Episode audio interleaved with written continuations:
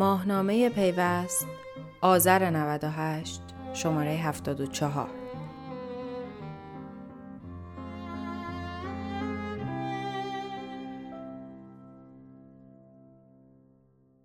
سلام شما به نسخه صوتی معرفی ماهنامه پیوست شماره 74 آذر 1398 گوش می‌دید.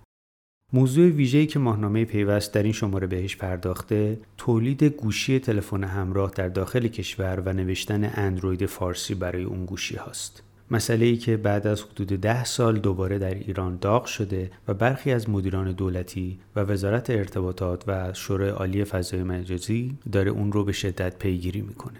تیتر اصلی این شماره با عنوان زمستان در راه است. روی جلدی قرار گرفته که علی رومانی اونو طراحی کرده. یک جلد سرد با المانهای زمستان. راستش وقتی یه همچین جلدی رو میبستیم تصورمون این نبود که روزهای اینقدر سردی در پیش داریم اما گویا همیشه وضعیت می‌تونه بدتر از اون چیزی که هست هم بشه.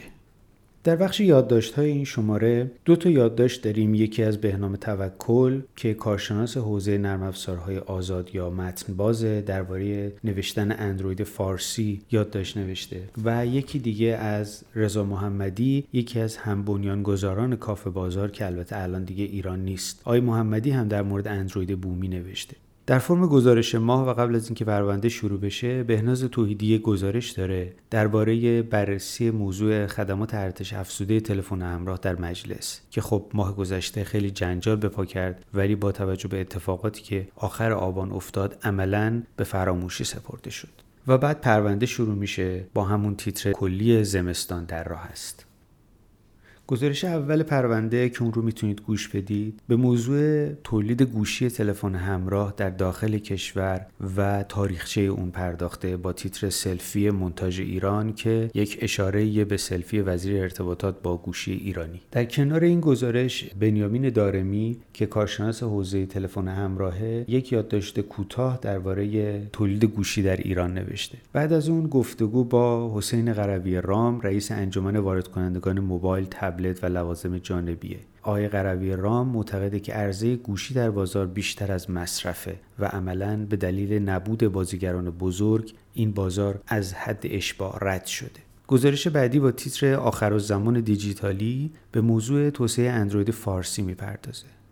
اما به طور کاملا اتفاقی این گزارش با جملاتی شروع میشه که شاید به حال و هوای این روزهای ما خیلی نزدیک باشه. اجازه بدید چند خط اولش رو براتون بخونم. آسمان تیره، شهر خالی از سکنه، ساختمانهایی ریزش کرده و نیمه خراب، ماشینهایی له شده، مردمی که کف خیابانها افتادند، کودکی عروسک به دست که با تعجب شاهد اتفاقات عجیب و غریب در شهر است.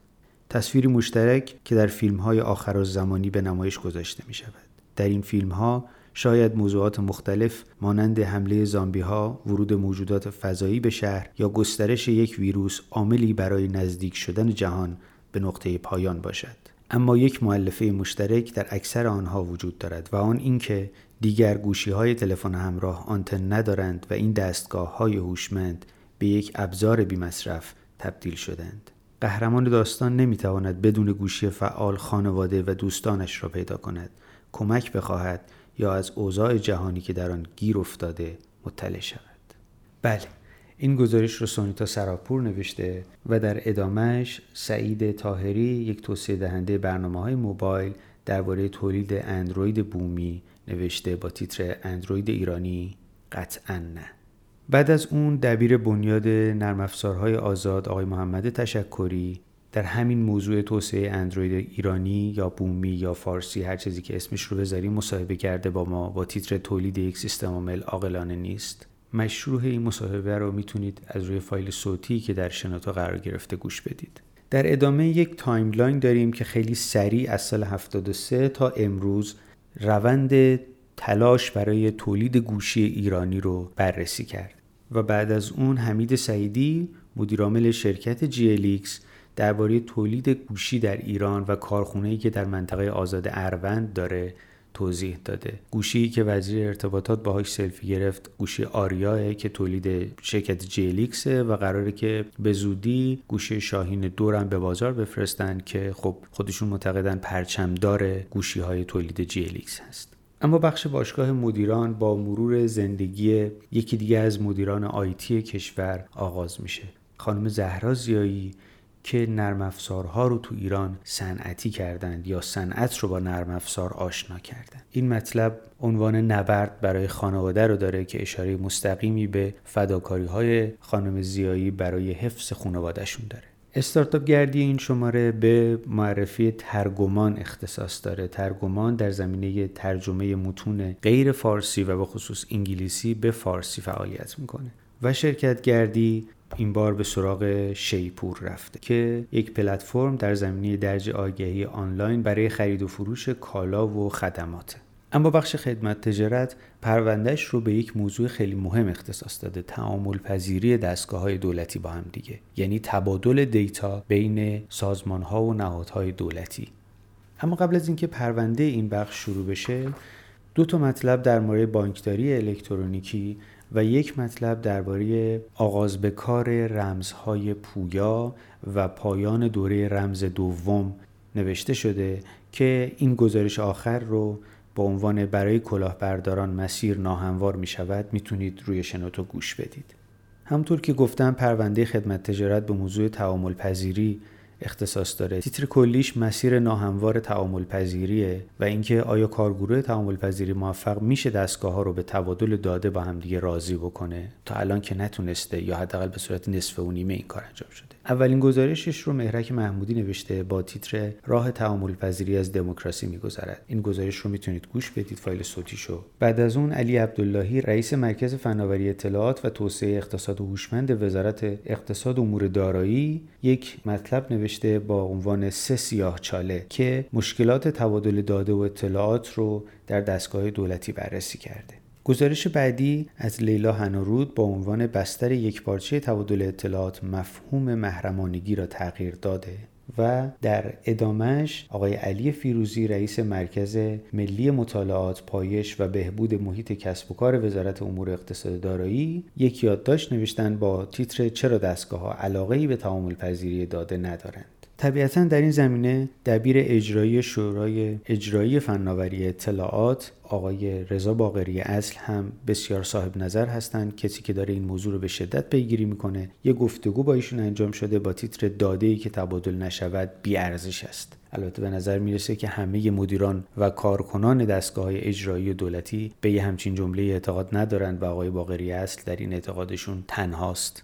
بخش بعدی حقوق فناوریه که در اولین مطلبش با عنوان داستان سوی به هاشی های حقوقی بر سر ماجراهای وس، وی او دی و وی پی ان پرداخته. ماجرای وس رو که احتمالا در جریانید و اینکه خب وزارت ارتباطات تلاش می‌کنه با تخلفات این حوزه برخورد کنه از سوی دیگه وی او دی ها مجبور شدن از صدا و سیما مجوز بگیرن و در نهایت اینکه مرکز ملی فضای مجازی اعلام کرده که در تلاش VPN قانونی عرضه بکنه. این سه موضوع رو مصطفی مسجدی آرانی در یک گزارش بررسی کرده از نظر حقوقی. در ادامه امادالدین پاینده به موضوع مناقشه برانگیز اشتراک گذاری داده تاکسی های اینترنتی از منظر حقوقی پرداخته. در فرم راه حل این شماره ابتدا نقش کارتابل در اتوماسیون اداری بررسی شده. سید حسین شهرآبادی مطلب رو نوشته. و بعد امید اعظمی گوشی ویوونکس که گوشی چینی است رو بررسی کرده. گوشی عجیب غریبیه. و در نهایت فرم پیوست جهانه که به موضوع مناقشه برانگیز و بیپایان اخلاق در فناوری یا اخلاق فناوری یا مرام فناوری اختصاص داده پروندهش رو. تیتر بسیار جذابی داره. مرز ترس یا مزد ترس.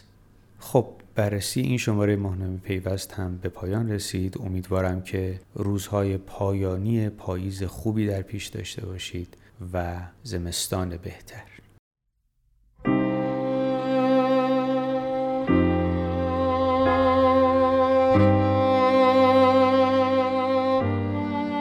ماهنامه پیوست آذر 98 شماره 74